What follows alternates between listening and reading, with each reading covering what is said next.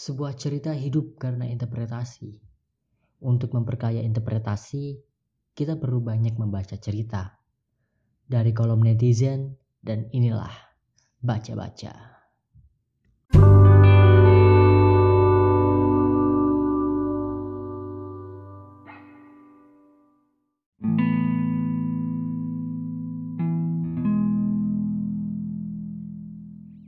Sepotong senja untuk pacarku karya Seno Gumbera Aji Dharma.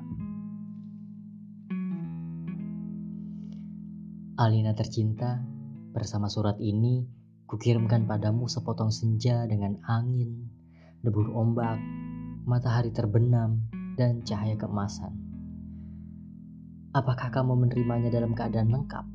Seperti setiap senja di setiap pantai, tentu ada juga burung-burung, pasir yang basah, siluet batu karang, dan barangkali juga perahu lewat di kejauhan. Maaf, aku tidak sempat menelitinya satu persatu. Mestinya ada juga lokan, batu yang berwarna-warni, dan bias cahaya cemerlang yang berkeretap pada buih yang bagaikan impian selalu saja membuat aku mengangankan segala hal yang paling mungkin kulakukan bersamamu. Meski aku tahu semua itu akan tetap tinggal sebagai kemungkinan yang entah kapan menjadi kenyataan. Kukirimkan sepotong senja ini untukmu Alina dalam amplop yang tertutup rapat dari jauh. Karena aku ingin memberikan sesuatu yang lebih dari sekadar kata-kata. Sudah terlalu banyak kata di dunia ini Alina. Dan kata-kata ternyata tidak mengubah apa-apa. Aku tidak akan menambah kata-kata yang sudah tak terhitung jumlahnya dalam sejarah kebudayaan manusia Alina. Untuk apa? Kata-kata tidak ada gunanya dan selalu sia-sia. Lagi pula, siapakah yang masih sudi mendengarnya? Di dunia ini, semua orang sibuk berkata-kata tanpa peduli apakah ada orang lain yang mendengarnya. Bahkan, mereka juga tidak peduli dengan kata-katanya sendiri. Sebuah dunia yang sudah kelebihan kata-kata tanpa makna. Kata-kata sudah luber dan tidak dibutuhkan lagi. Setiap kata bisa diganti artinya, setiap arti bisa diubah maknanya. Itulah dunia kita, Alina. Kukirimkan sepotong senja untukmu Alina, bukan kata-kata cinta. Kukirimkan padamu sepotong senja yang lembut dengan langit kemerah-merahan yang nyata dan betul-betul ada dalam keadaan yang sama seperti ketika aku mengambilnya saat matahari hampir tenggelam ke balik cakrawala.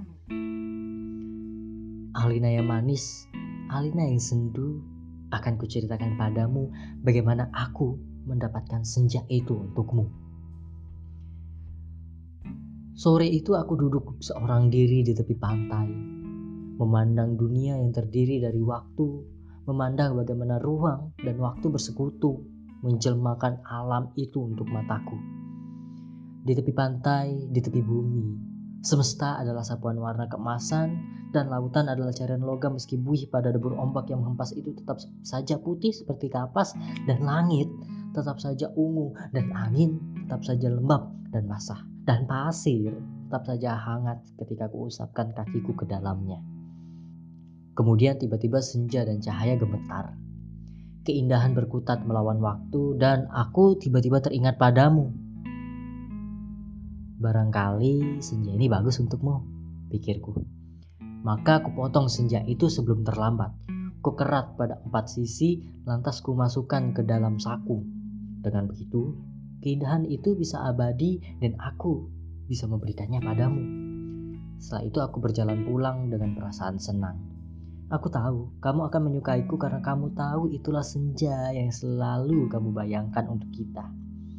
Aku tahu kamu selalu membayangkan hari libur yang panjang, perjalanan yang jauh, dan barangkali sepasang kursi malas pada sepotong senja di sebuah pantai di mana kita akan bercakap-cakap sembari memandang langit sembari memandang langit sambil berangan-angan, sambil bertanya-tanya, apakah semua ini memang benar-benar telah terjadi?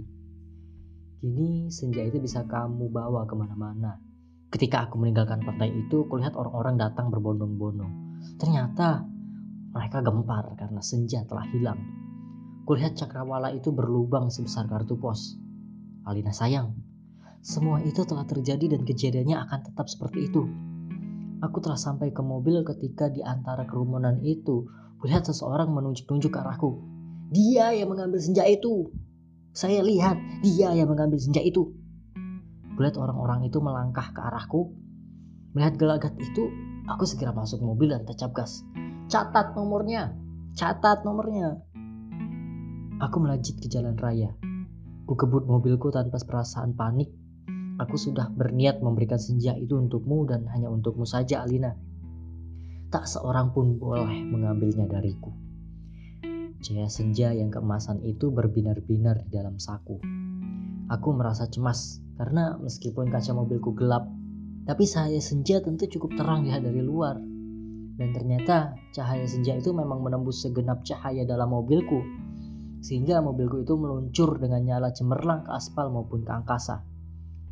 Dari radio yang ku setel, aku tahu berita tentang hilangnya senja telah tersebar ke mana-mana. Dari televisi dalam mobil, bahkan kulihat potretku sudah terpampang. Aduh, Baru hilang satu senja saja sudah paniknya seperti itu. Apa tidak bisa menunggu sampai besok? Bagaimana kalau setiap orang mengambil senja untuk pacarnya masing-masing? Barangkali memang sudah waktunya dibuat senja tiruan yang bisa dijual di toko-toko, dikemas dalam kantong plastik, dan dijual di kaki lima.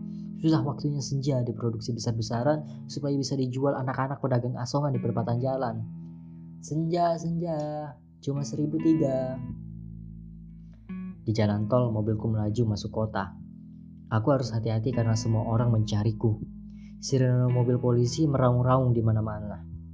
Cahaya kota yang tetap gemilang tanpa senja membuat cahaya kemasan dari dalam mobilku tidak terlalu kentara. Lagi pula di kota, tidak semua orang peduli apakah senja hilang atau tidak. Di kota, kehidupan berjalan tanpa waktu. Tidak peduli pagi, siang, sore, atau malam. Jadi tidak pernah penting senja itu ada atau hilang. Senja cuma penting untuk turis yang suka memotret matahari terbenam. Boleh jadi, hanya demi alasan itulah senja yang kubawa ini dicari-cari polisi. Sirene polisi mendekat dari belakang dengan pengeras suara. Polisi itu memberi peringatan. Pengemudi mobil Porsche abu-abu metalik nomor SG19658A harap berhenti. Ini polisi.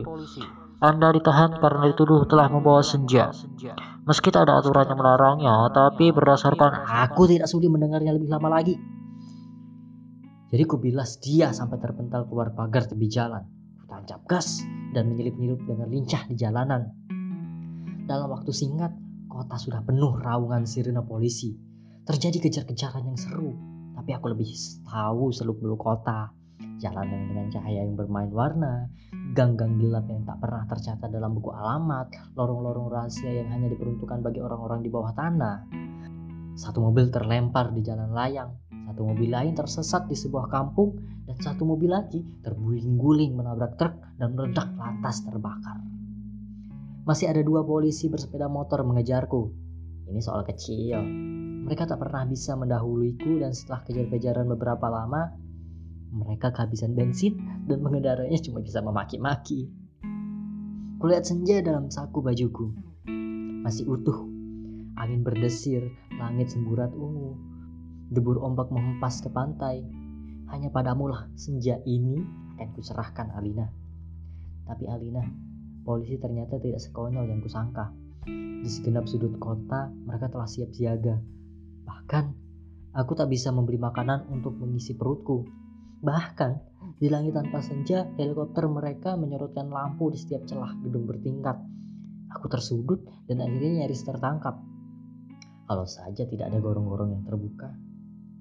Mobilku sudah kutinggalkan ketika memasuki daerah kumuh itu. Aku berlari di antara gudang, rumah tua, tiang serta temali. Terjatuh di atas sampah, merayapi tangga-tangga reot sampai seorang gelandangan menuntunku ke suatu tempat yang aku akan pernah lepas dalam hidupku. Masuklah, katanya tenang. Di situ kamu aman. Dia menuju gorong-gorong yang terbuka itu. Ada tikus keluar dari sana. Baunya bacin dan pesing. Tengok ke bawah. Kulihat kelelawar bergelantungan. Aku ragu-ragu. Namun deru helikopter dengan lampu sorotnya yang mencari-cari itu melenyapkan keraguanku. Masuklah, kamu tidak punya pilihan lain dan gelandangan itu mendorongku. Aku terjerembab jatuh. Bau busuknya bukan main. Gorong-gorong itu segera tertutup dan kudengar gelandangan itu merebahkan diri di atasnya. Lampu sorot helikopter menembus celah gorong-gorong, tapi tidak cukup untuk melihatku. Kuraba senja dalam kantongku, cahayanya yang merah keemas-emasan membuat aku bisa melihat dalam kegelapan. Aku melangkah dalam gorong-gorong yang rupanya cukup tinggi juga. Kusibukkan kelelawar bergantungan yang entah mati entah hidup itu. Kulihat cahaya putih di ujung gorong-gorong. Air busuk mengalir setinggi lutut. Namun makin ke dalam makin surut. Di tempat yang kering, kulihat anak-anak gelandangan duduk-duduk maupun tidur-tiduran.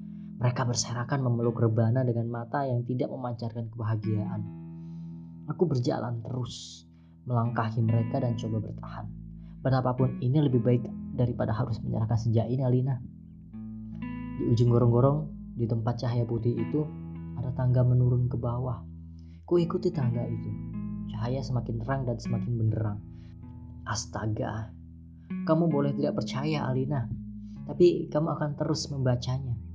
Tangga ini menuju ke mulut sebuah gua dan tahukah kamu ketika aku keluar dari gua itu aku ada di mana? Di tempat persis sama dengan tempat di mana aku mengambil senja itu untuk Alina. Sebuah pantai dengan senja yang bagus, ombak, angin, dan kepak burung. Tak lupa cahaya keemasan dan bias ungu pada mega-mega yang berarak bagaikan aliran mimpi.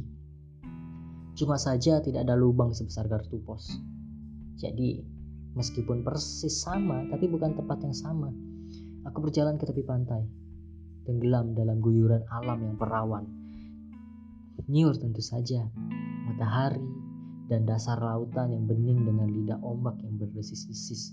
Tak ada kotek, tak ada barbeque, tak ada marina. Semua itu memang tidak perlu.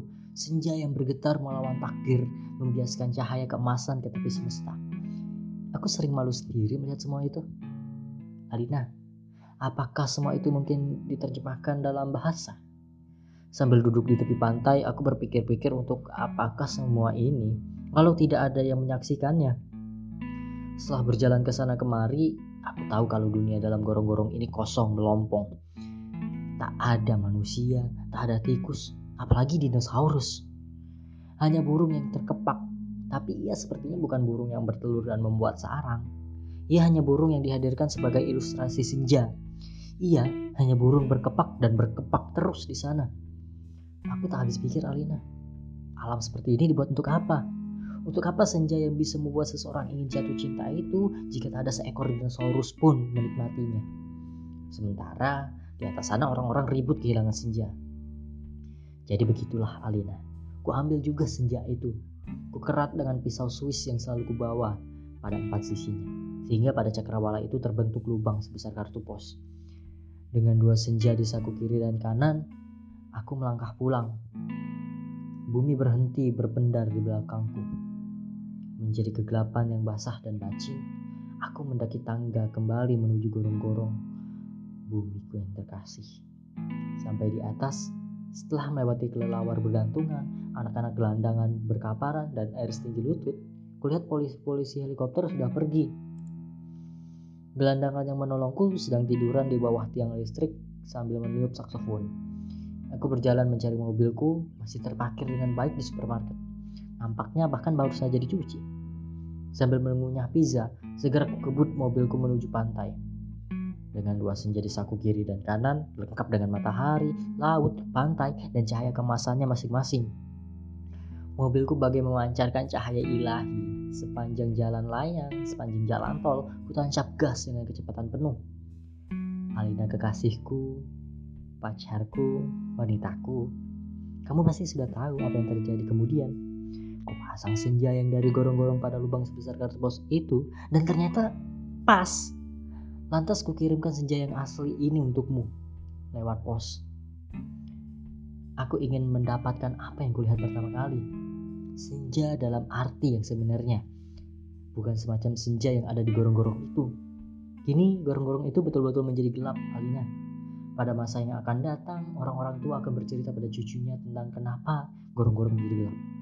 Mereka akan berkisah bahwa sebenarnya ada alam lain di bawah gorong-gorong dengan matahari dan rembulan sendiri. Namun semua itu tidak lagi karena seorang telah mengambil senja untuk menggantikan senja lain di atas bumi.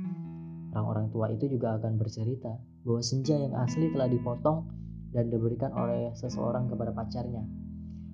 Alina yang manis, paling manis, dan akan selalu manis. Terimalah sepotong senja itu hanya untukmu dari seseorang yang ingin membahagiakanmu. Awas, hati-hati dengan lautan dan matahari itu.